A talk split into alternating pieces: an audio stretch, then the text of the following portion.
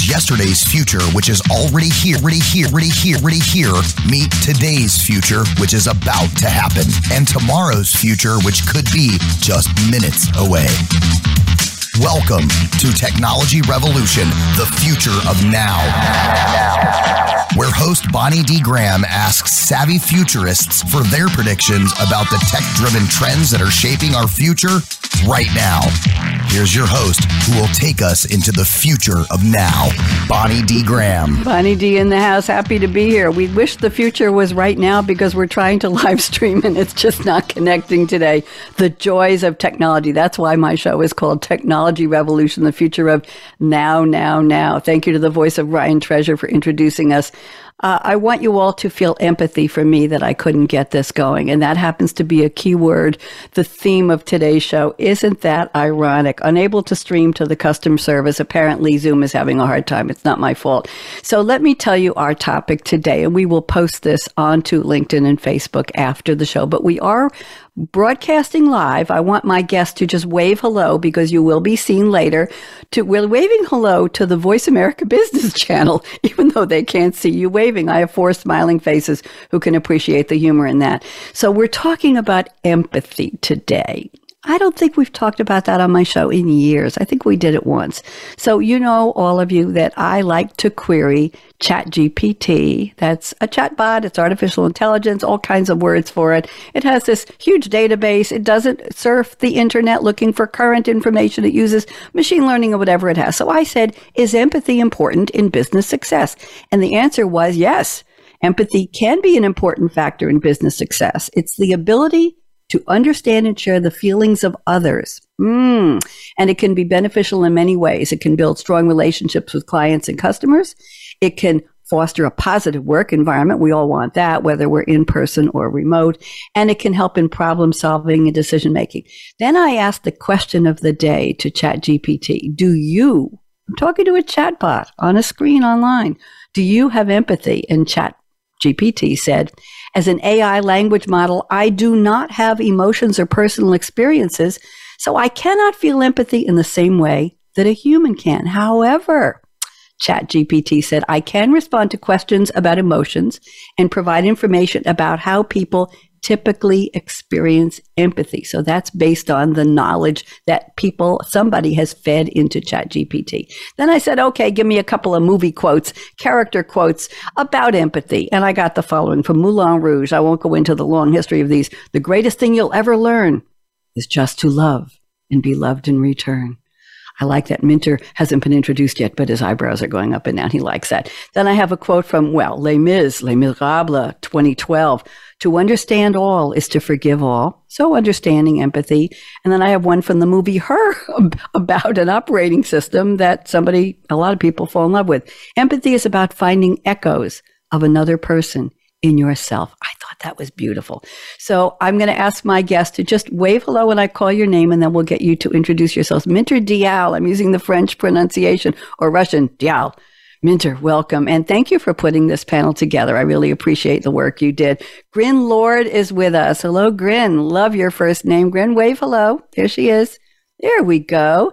We have Don Schuerman. Don, say hi. There you are. And Alan Cowen. Alan, welcome. And I'm going to ask them for their take on the future of empathy versus AI, taking care of business or quoting a quote that's going to come up later during the show how does it feel? There you go. I'm Bonnie D in the house, wishing so much we were live streaming because I want everybody to see my guests. I want you to see their empathy for me in this moment in time. Let's go around the table and get introductions. Minter Dial, I am very honored that, and you came to me through Barbara Stewart, who was doing a show with me in a couple weeks. She's been on before. Uh, she talks about rich thinking with people all over the world, and she actually introduced me for her 2022 report. I was very honored, and she put together a show, but it just the the focus changed, and and you said, okay, I'll do a show with you, Bonnie, and here you are, and I'm actually very honored, Minter. I'm putting you on speaker view. Would you please do me the honor of giving us your bio? Who are you? What do you do? And why empathy? Minter, mm. welcome. Thank you, Bonnie. Great to have a bunch of good and interesting people on the show with us together. So, my name is Minter Dial. I'm a, an American with a French passport based or living in London, changed countries 15 times and homes 34 times. So, I like to think of myself as an agent of change. I've um, I worked 16 years at L'Oreal, which uh, taught me about corporate life, and I've written a few books and done a film, a documentary film, the Second World War. And the purpose, the the book that's most of interest for this conversation is that I've just updated and releasing currently the second edition of Heartificial Empathy, putting heart into business and AI. Very interesting. And why why are you so uh, focused on empathy? What what does it mean in your life in your in your life as a technologist, Minter? Well, I find that the the whole I, first of all, empathy in business. I, I got the chance to experience what it's like to know how to be empathic and also when I fail to be empathic, how that actually impacts uh, business decisions and results. And then I, um, I thought it was fascinating to look at the idea of humanization of AI, something that certainly has been explored much longer than I, uh, with Philip Dick, who originally looked at it um, back in 1968 with do androids dream of electric sheep? And, and the, the key component was empathy as this human quality. And, and the idea of encoding empathy, I feel is a really great way for us to understand better who we are and, and what makes us human. And I think that's one of the most interesting things that gets, that happens by encoding empathy into AI. I like that. Thank you very much. It always comes down to who the coder is. And I was surprised for all of you. Now you can really wave hello. We are live streaming. I got us on LinkedIn, on mm. Facebook. There was an extra space in the code that I finally realized and I put it back in. Minter, I heard everything you said. For those of you watching us on uh, LinkedIn and Facebook right now, this is Technology Revolution, the Future of Now. And we're talking about the topic of empathy. And I've established by asking ChatGPT directly, do you have empathy? And the answer is no.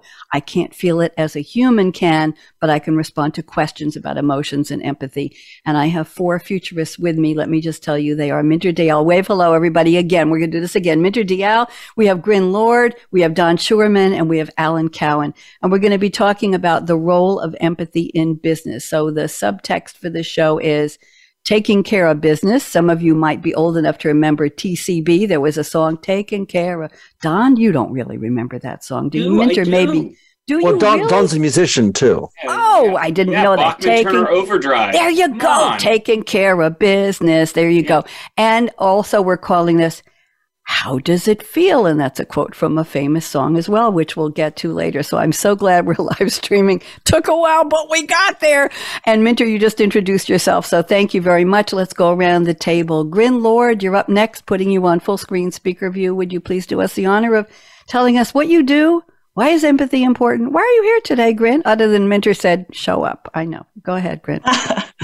Hi. Um, yes, so I have a background in clinical psychology, and I was also a research scientist and spent 15 years studying the exact words and phrases that lead to the objective perception of empathy, increased trust, and relationship. Um, so that is how I started. Uh, was looking at conversations in detail and measuring that from a clinical psychology perspective, and then brought all of my learnings into business because I was like, you know, anyone can learn to speak with empathy, to understand with empathy. Doesn't have to just be limited to clinical settings with doctors and patients. Um, we can have this in our everyday lives. So took all of that um, and put it into my current business, mpathic. Very nice. And you spell empathic without the E, which is very interesting to me. How did you come up with that, Grin? I, I think that an advisor was like, yeah, that would be a great way. We couldn't get, you know, empathy.com. So this, this was the, the next one. Same thing with, uh, I actually created some empathy training games for therapists uh, so that they could learn empathy and get continuing education credits. That's actually what formed the basis of my company and models we named it Empathy Rocks because the dot rocks domain was open. So um, some of these decisions are, are more pragmatic than others. Wow, where there is a very difficult to watch show. I don't know whether it's called Feeling, something like that, with um, Jason, what's his name? The Jason Segel and um, somebody, another, I think it's uh, who's, uh, you know, from Star Wars, um, Harrison Ford, yeah, and they're psychologists. Yes, they're psychologists. And I got to tell you, I got through about 20 minutes of the first episode, and Jason Segel is so impatient listening to his clients telling their feelings over and over. And he finally just blurts out to uh, one of the women clients, he says, For God's sake, your boyfriend doesn't give a crap about you. He's tired of you. You're tired of him. Just get out of the damn relationship. And she says, You know, you're probably right. And this is after years. It was so scathing. And I remember having therapists grin who were actually letting the UPS man come in and deliver packages in the middle of my session because they were so bored. they broke that wall of privacy and silence. and I, just, I said, No, no, you're not for me. So now I'm afraid to go back and find a therapist because if that's how they really feel. Uh, I don't know if I ever wanted. I, will I'll be calling you, Grin. Thank you very much, Don Schuerman, our musician. I didn't even know that. Don, welcome. Let's hear who you are and what does empathy mean to you. Go ahead. Excellent. So uh, uh I'm Don Schuerman. I'm CTO of a software company called Pega. Um, so we do a lot of work with AI decisioning and automation for large organizations. And I actually always view my my title as CTO as being as much about being chief translation officer as being chief technology officer. And I think a large part of uh, of what we need to do as technologists is actually understand the users of technology, what their needs are, what their objectives are, right? So that we can actually help them understand how and when technology and different types of technology, whether it's AI, this new generative stuff, whether it's automation, whether it's tools to be more uh, empathic in your conversations, how that can help them. And, and I think that listening and understanding is a vital form of empathy that's a- absolutely essential to the business, uh, the business that I do. I also have a, a background as sort of a side gig doing a lot of improv comedy.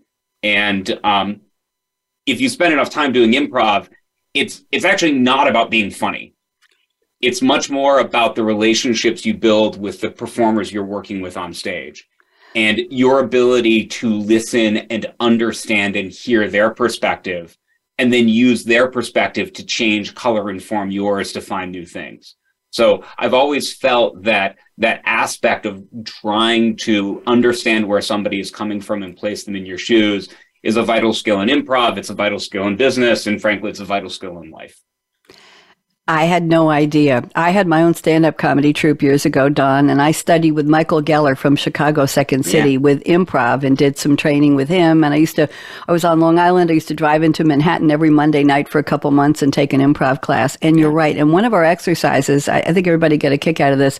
They had us walking. Let's say there might be 15 students, all adults, walking around in a circle in this big empty room and uh, somebody would start, somebody would be tapped by Michael or whoever the instructor was to start saying something you hear on the streets of New York. And somebody might say, apples 25 cents apples 25 and they'd repeat it three times. And they walk around the circle and we would make eye contact with each other in this big circle. And then somebody would nobody would say oh it's my turn. I have to you would sense when the room needed you to be the next one. It wasn't I go next. We weren't in line. We didn't have numbers. And you learned what the room needed, not what you needed. Don, I've never heard it expressed as empathy. Quite the nice way you put that. So thank you very much. It was, it's a great lesson in collaboration, cooperation, understanding, perception, empathy, kindness, oh my. And we had some interesting sayings people said. Grin, you would have gotten some patience out of that one, I'm sure. Let's go on and bring in Alan Cowen. Alan, so happy to have you here. Would you please do me the honor? Let's hear who you are and what does empathy mean to you?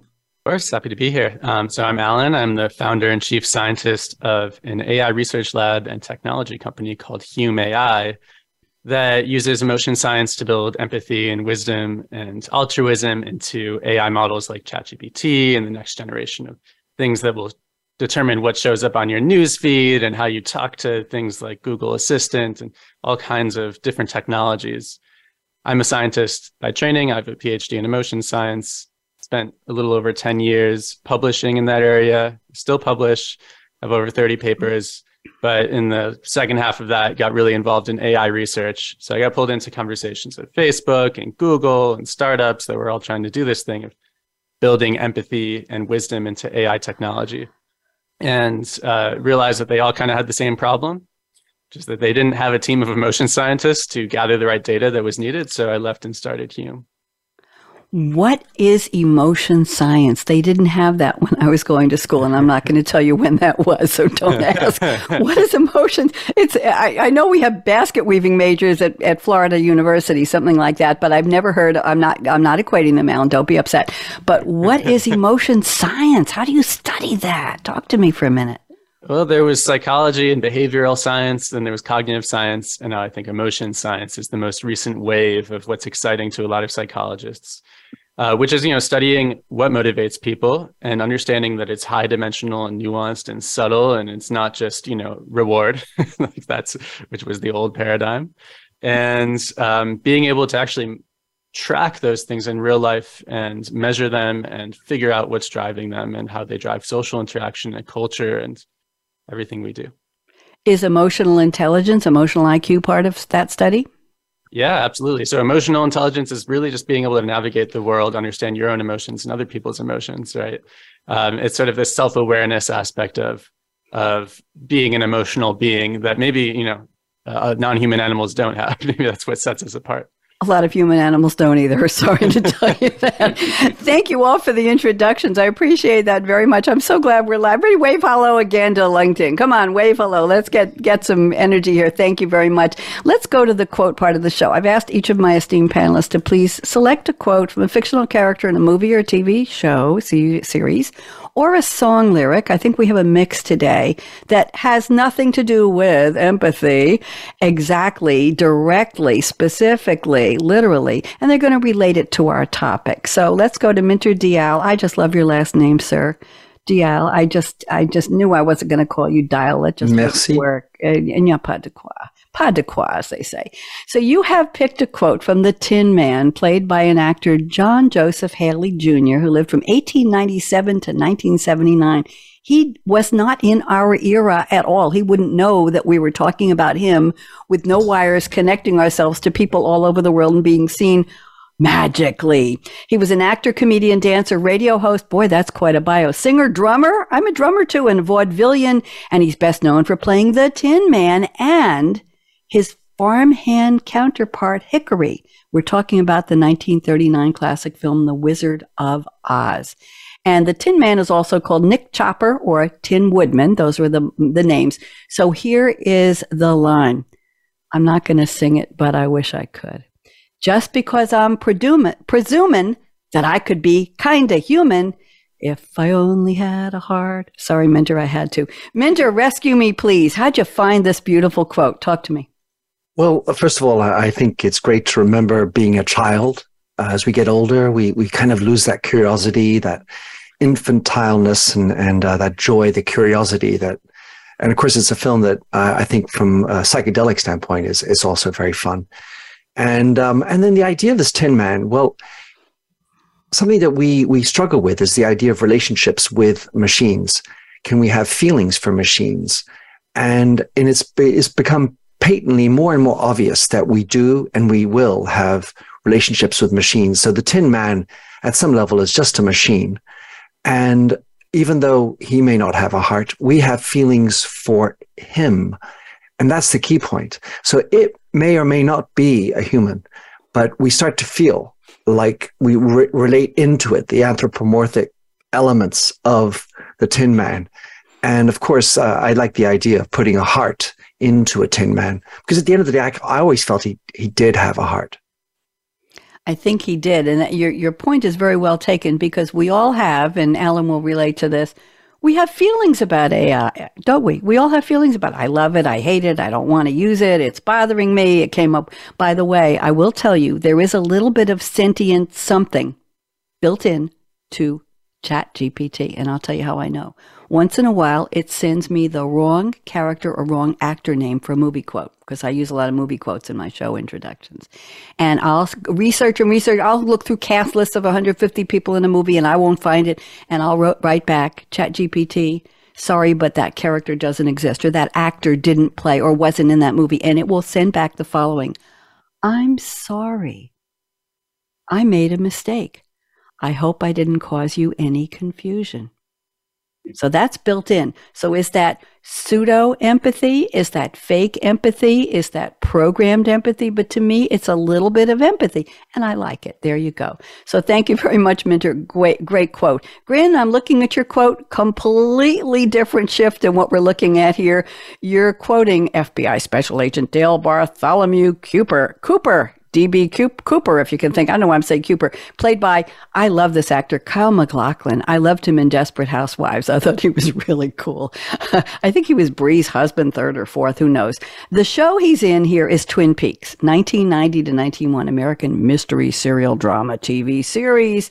And let's see if I can give you the quote here. Every day, once a day, give yourself a present. Don't plan it. Don't wait for it. Just let it happen. Grin, relate that to our topic, please. Yeah, for those of you that have seen uh, Twin Peaks, um, which by the way was filmed, I'm here in Seattle and is filmed really close to us here in North Bend. So the cafe that uh, Dale Cooper is sitting in when he has his cup of coffee is, is still there. Um, I just love that scene um, of him reflecting and sitting back and uh, you know giving himself a present, which is a moment I I I follow that to this day. It was almost one of my first lessons in kind of mindfulness in a funny way. Um, but I chose the quote, or I, how I think it relates, is is more through the experience of Dale Cooper being in this strange and um, unusual new place, and every day peeling back layers where things are not as what they seem, and eventually, you know, getting to the red room. There's this whole um, uh, uncovering and unveiling that happens that's quite supernatural towards the end of that um, series. And I, that's what it feels like for me to be working in uh, AI. Uh, with every new large language model that comes out and every new um, news story each day, I sometimes feel like I'm Dale Cooper, uh, you know, going through and uncovering a story and seeing owls and having like a whole experience. So um, I think sometimes when you're in that mode, you do need to sit back and, and have that cup of coffee. So that's that's how it relates for mm-hmm. me. Thank you. And thanks for introducing the term large language model because a lot of people just call it LLM. And I appreciate that. Thank you, Grin. Don Schuerman. Let's go to a very, very, very current movie. This quote is from Everything Everywhere All at Once. Anybody who watched the Oscars, you know it walked away with the prizes. 2022 American absurdist sci-fi comedy drama film. I think a lot of sci-fi is absurdist, but for some reason that's a new genre. So there you go. It's a story of a Chinese American immigrant who, while being audited by the IRS, must connect with parallel universe versions of him, herself to prevent a powerful being from destroying the multiverse. Oh my goodness. And there's all kinds of subtext here, but I'm not going to read it. So Waymond Wang Evelyn's meek and goofy husband, played by Ke Huy Quan, and he did win uh, win the award. Uh, and here's the quote: "The only thing I do know is that we have to be kind. Please be kind, especially when we don't know what's going on." Ooh, Don, I'm getting chills with this one. How'd you find this? Go ahead. Well, I um, I I love the movie, um, and I love the. Uh, the various kind of characterizations that Waymond goes through in the movie. You know, he he kind of appears in different forms.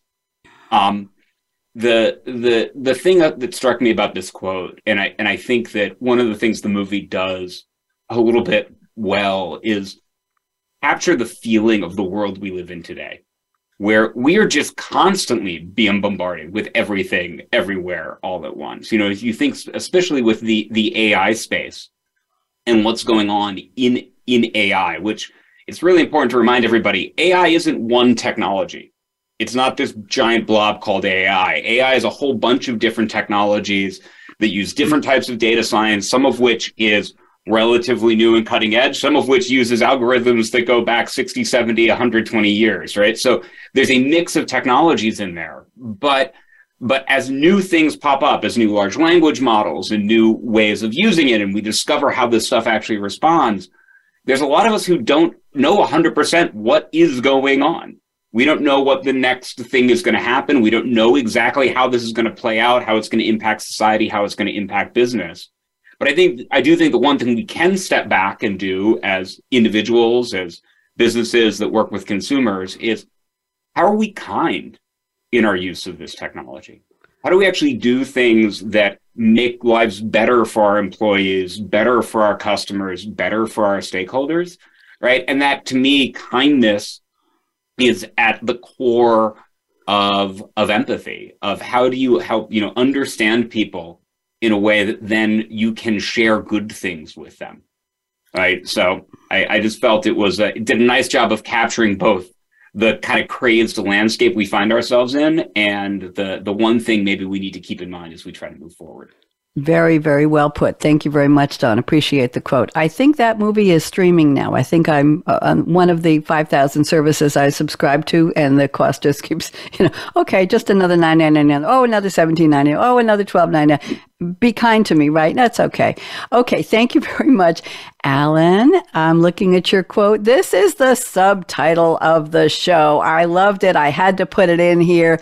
And the song is Like a Rolling Stone by, oh, celebrated, award winning, whether he likes it or not, singer songwriter Bob Dylan, all the way back from 1965. The confrontational lyrics originated in an extended verse Bob Dylan wrote in June 65 when he returned from a grueling tour of England. He distilled the draft into four verses plus one chorus, recorded it in a few weeks as part of the sessions for the album Highway 61 Revisited. Okay. And interestingly enough, they were trying to do it in three quarters time and they couldn't get the demo right. And then they tried a rock music format and an organ, and there's a whole history to this. Very, very interesting. Columbia Records didn't like it. They didn't want to release it. They said, no, no, no, this isn't good enough. We don't like it. Somebody leaked a copy to a new music club and a DJ found it and they put the song out and bingo, it was so long. Nobody wanted to play it more than six minutes. And finally it hit number two on the US Billboard charts and became a worldwide hit. And here is the four word quote. How does it feel? I bet it felt interesting to Columbia Records when it was making a lot of money for them and Bob Dylan. Alan, thank you for this quote. Talk to me. How'd you how'd you pick this one for today? Like we can't imagine. Go ahead, Alan.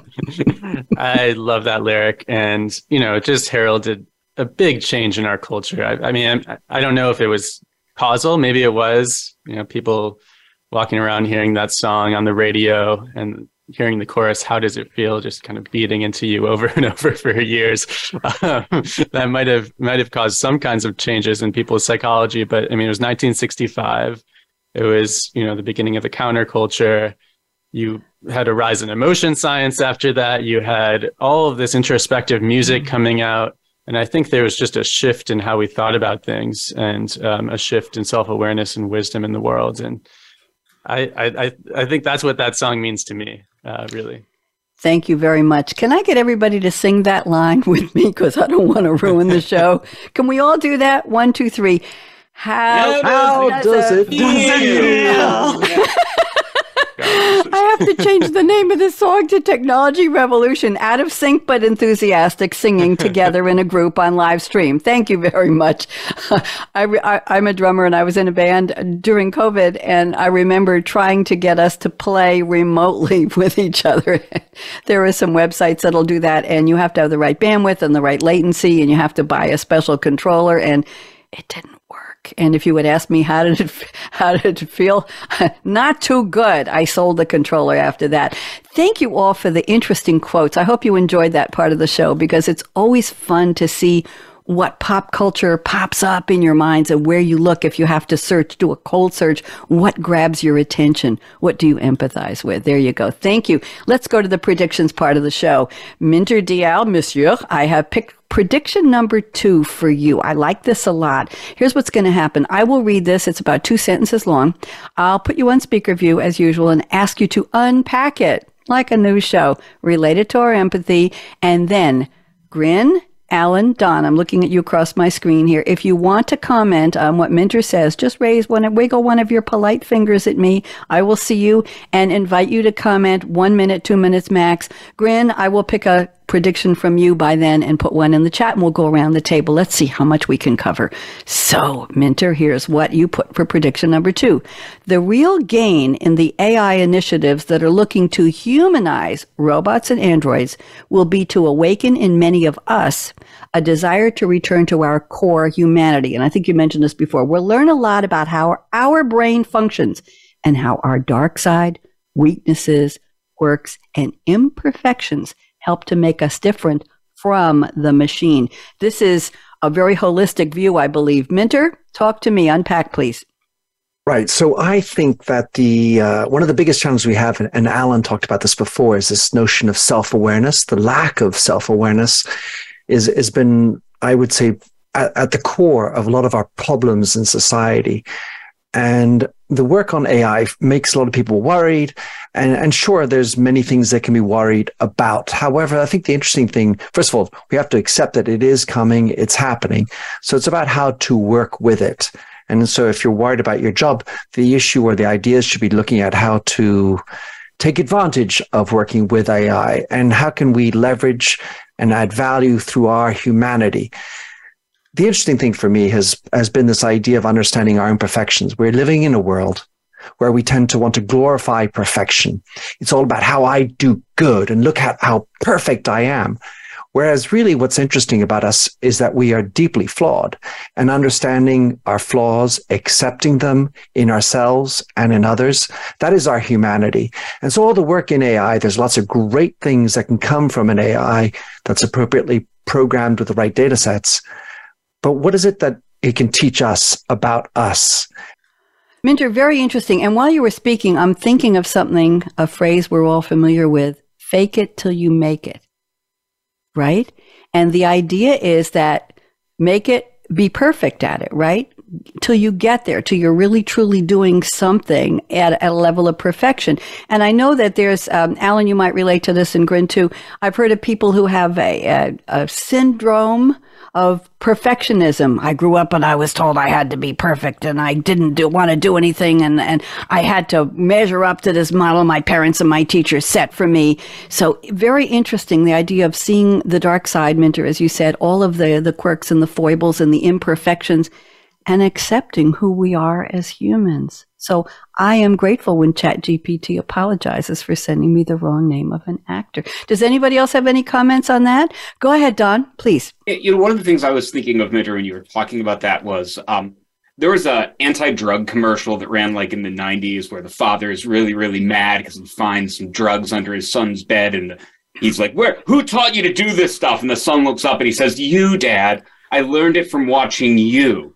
Right? And I think one of the things that's really important to remember is AI is us. It is trained on data that we created as a society from our language. You know, generative AI was trained on the images that humans built and the text that humans wrote. So it is reflecting back at us both all of the greatness and intelligence but it also will reflect back the bad things in human society, our biases, our um, our our sort of less kind tendencies, right? And I think one of the things to that we we all need to be aware of, and we spend a lot of time talking about, is as you use AI, how are you putting in place the right guardrails, the right protections, mm-hmm. so that the natural human biases that live in our data don't actually reflect and reinforce themselves back out through through our AI. Interesting. Minter, this was on your topic. Anything you want to say back quickly to Don? Well, I, I um I, I feel like in, in in the way that AI is developing, there are also bad actors, and bad actors will happen, and and so it's up to us somehow to also galvanize and push into the, the, the regulations and, and think about the ethics that are behind all this. I also think that one of the things uh, I mentioned psychedelics before. I, I like I like what's happening in the world of psychedelics, and I tend to believe that we hold AI and psychedelics to higher standards than we hold ourselves to. And I find that a shame, specifically in psychedelics, where there's so much good things, but we'll talk about the one bad thing that happened. The press will like to talk about the one bad thing that happened in AI, where there's so much good stuff too. And so, uh, by the way, and we're bad and we're imperfect as well we have to accept that, don't we? Maybe people will after watching this show. Thank you very much. Grin, I put your prediction number four in the chat. Let me read a little bit. You say, I see LLMs like GPT-3 as being hugely transformative. They are not a party trick, and humans that learn to work with these models will be highly effective at eliminating rote work, repetitive, boring, and expanding their creativity. You say there will be completely new job fields like prompt engineering, and English may become a programming language. I'm going to stop there. This is fascinating. Grin, take three minutes, please. Tell us more. Well, it's funny because when I, I maybe wrote this eight weeks ago and like yeah, it's like already old. like GPT 4 came out.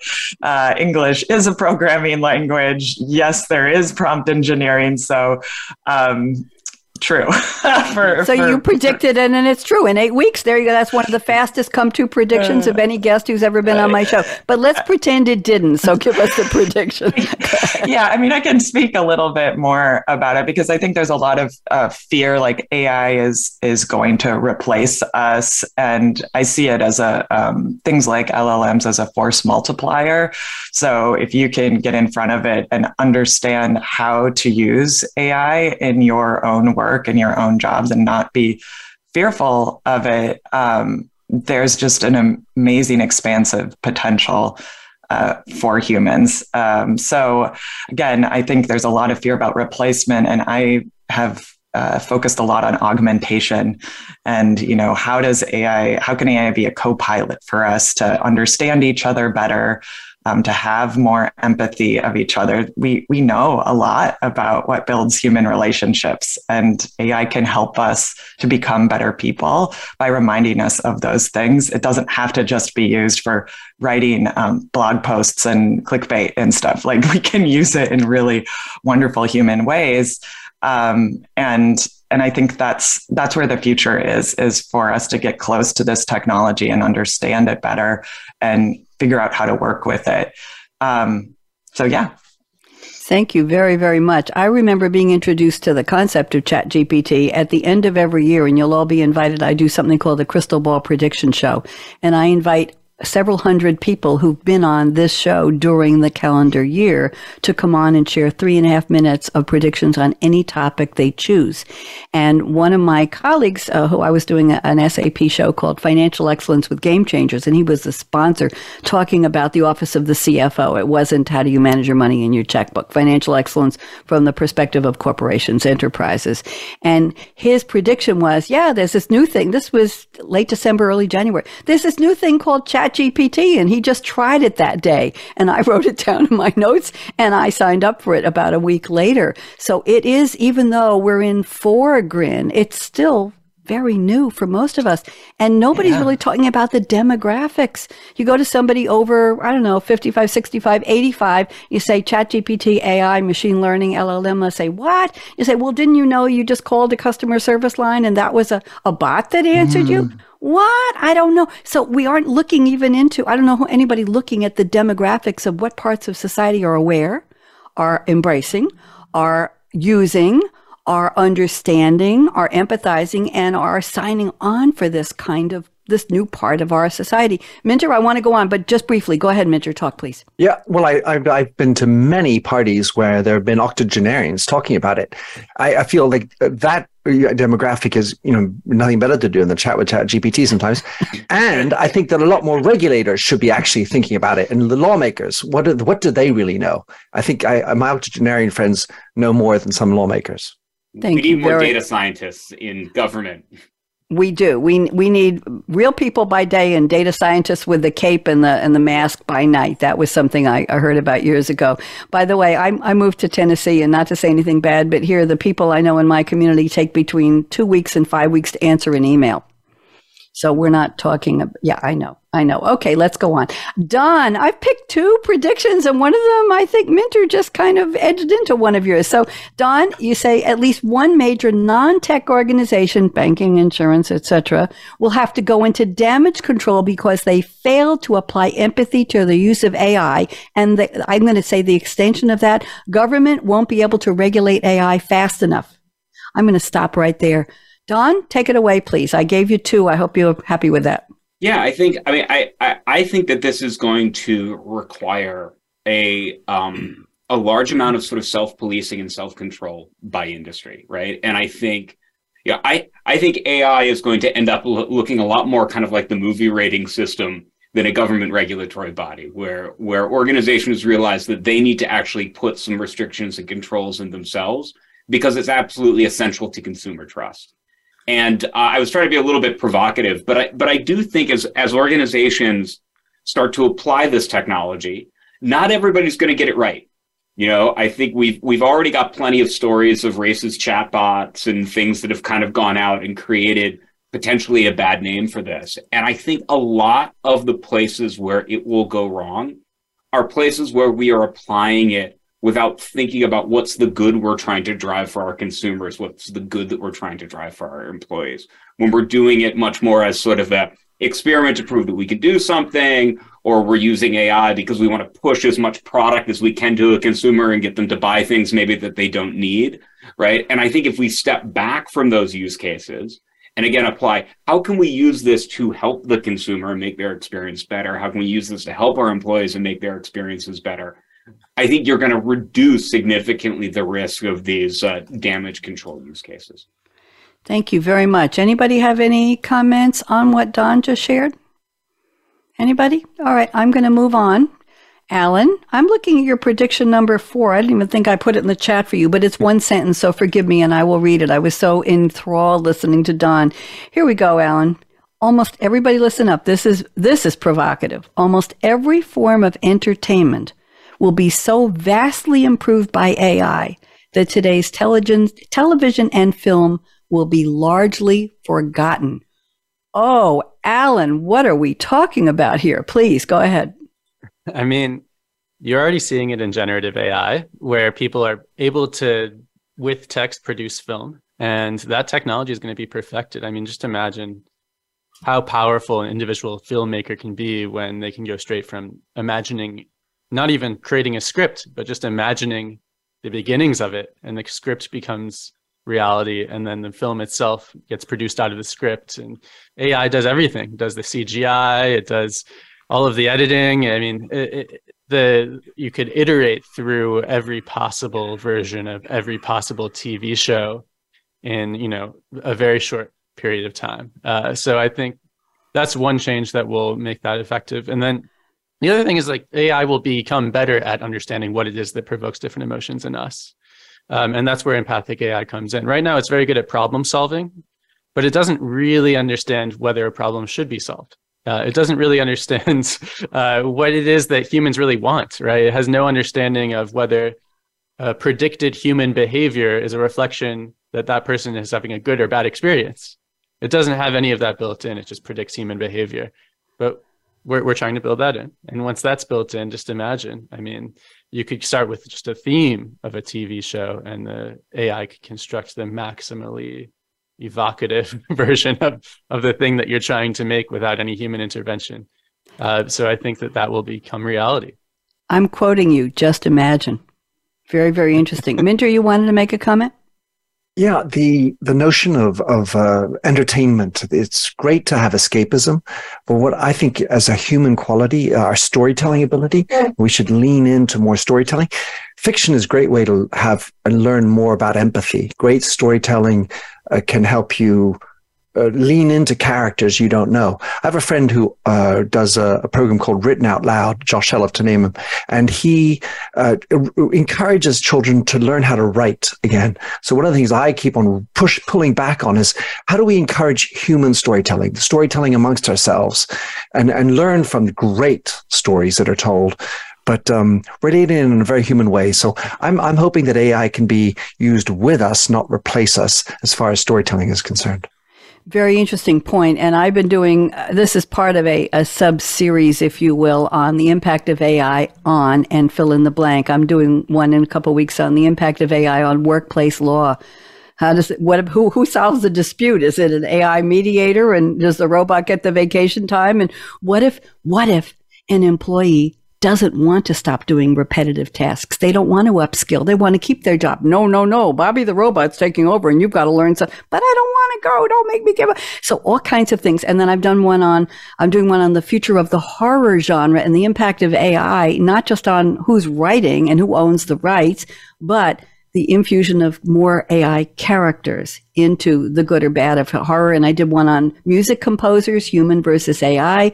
I'm looking for some artists, if you know anybody, on the impact of DALL-E and other AI art production programs versus human artists. I, so if anybody has anybody to recommend, I'm looking to do that one in May and I'm looking for a panel. Thank you. Alan, I'm going to call on you again because you have a kind of a dire prediction here. Number two, and I did put this one into the chat, so don't be mad at me. And you say debilitating addiction to AI applications will give rise to new categories of psychological disorders. I know Grin's going to want to comment on this. Alan, give us a preamble for this. We've just got six minutes left, so two minutes. Go ahead. Well, it, it's actually one of the less, I think, risky predictions that I make. Risky in, in the sense of like, is it right or wrong? But uh, I mean, because already today you see kids who are eight years old spending six hours on social media on TikTok, um, and that is the effect of a very powerful algorithm. Powerful, even though it's kind of pales into in comparison to some of the things that have come out more recently. So um, it's it's very easy to imagine a world where the incentives are the same, the objectives of companies that they build into these algorithms are exactly the same as they are today. All you need to imagine is that the algorithms are smarter, and and therefore instead of six hours a day, kids will be spending 10 hours a day or 12 hours a day or not sleeping or you know not being able to pull themselves away from these forms of AI generated entertainment. Of course, it's not just video, it'll be multimodal, it'll be longer, it'll be AI generated, it'll be so we need to put um, adequate controls on how that technology is used. And uh, we need to build into the technology a fundamental concern for what are the effects of its behavior on people's well being, or this is just going to happen. Um, so uh, there will have to be regulations. There will have to be uh, comparisons of good and bad examples um, of there will have to be measurements of people's long-term well-being uh, that address this problem. We need guardrails. We've been trying to get kids off their phones and to stop texting during family dinners and parties. Uh, my family for years tried to get me off of stop mom taking pictures of everything we're doing. Would you just please sit at the dinner? I mean, I said, well, I want them for my, my memory album. Stop that. You're here. Be present. I'm guilty of that. Grin, you wanted to make a comment? Yeah. Um, so my board certification is in child and family psychology, and I was a child and family psychologist here for um, many years. And these are not um, new problems for parents to have to deal with. Mm-hmm. And uh, I think we'll have to cope with this just like everything else. Um, but one of the interesting things for me to think about from a relational perspective is that these LLMs can be trained to be very similar to humans. So you could imagine um, uh, an LLM that has uh, the same voice um, or image of someone you know um, that was trained on conversations of, of them that could emulate them almost identically, which we can think of bad and nefarious uses for that. But relationally, our ability to talk to something like this and to have a relationship with it is going to have a psychological impact that is very new to understand. Um, it will be very mm-hmm. human like um, in terms of our interpretation of what that means for us. One um, interesting group that I've been in touch with that has been um, developing some of these uh, really near sentient models um, has uh, I, I, feel like they need guidelines almost like drone pilots have because uh, they spend all day talking to these uh, chatbots and things that and you know essentially conducting experiments on them and they have a psychological impact it has a psychological impact to talk to these things all day so um, I, I agree 100% that we need to think about this really mindfully about how we're creating other you know human like uh, chatbots and um, assistants sure. and ai so um, thank yeah, you, Don. I like want to give people. I want to give Don one minute because we're almost out of time. Thank you, Grin. Don, I, go ahead. I think it's important to remember AI optimizes to what we tell it to optimize to. Mm-hmm. It optimizes to mirror human speech if we tell it to mirror that. It optimizes to generate images. It optimizes like the algorithms on Facebook and TikTok and YouTube do to generate more clicks and maximize your time in the device. And I think the thing that we get to control and that I think we need to look deeply at is what do we want it to optimize to? Because if we're optimizing AI just to get emotional responses out of us or just to get us to to click the next thing. It will do that. But is that actually the best thing? Is that actually, does that lead to the best content? Does that lead to the best experience? And is that truly empathetic for the person on the other end of the device? And let's talk to Minter for 30 seconds. One minute, I can give you Minter. He wrote in the chat, I had five full days with an empathic bot. Minter, just quickly tell mm-hmm. us. Well, that, that was an experience. It was an experiment. And for 5 mm-hmm. days, I was with a spot. I had no idea. It was the true text. And within the, by the third day, it, it gave me agency. I was definitely looking at it. I mean, it was it wasn't just like a chat with a friend. It was there for me. So if I had a, any question, it would answer. Any feeling, it would be there for me. And that sense of of being there, we're, we're not doing enough of that in real life. What I can tell you is that I definitely felt heard. I enjoyed the experience. I felt attached, and at the end, I felt sad when I no longer had her, JJ, in my life. Thank you very much. Thinking of the movie Her, where he thought he and she were the only ones and found out she was the iOS system that was having uh, affairs, e affairs, or whatever, GPT affairs with everybody who's, who was, who were using that system. Thank you so much. Minter Dial, everybody give Minter a round of applause, please. Real applause for pulling together this panel. I know you know all these wonderful people, but thank you for bringing them to my show. Grin, pleasure to meet you. Don, pleasure to meet you. Alan, pleasure to meet you as well. And I have a quick, quick exercise for all of you. And don't go away because we're going to take pictures. I want you to put up your hand in the shape of a no, no, no. I want you to wag your finger. Come on, right now, everybody, wag your finger. And people say, and on the count of three, we're going to say no, no, no. People say the future is already here. And our answer is one, two, three. No. No. No. No. No. No. And the reason is that that was yesterday's future or the future 20 seconds ago or two seconds ago. The future of now hasn't happened yet. Let's all do our best to make it a better one. Everybody wave goodbye. Don't go away. Bye, LinkedIn. Bye, Facebook. Thank you for joining us for Technology Revolution, the future of now. Mark your calendar to join host Bonnie D. Graham every Wednesday at 8 a.m. Pacific Time, 11 a.m. Eastern on the Voice America Business Channel to hear how technology is impacting your future now.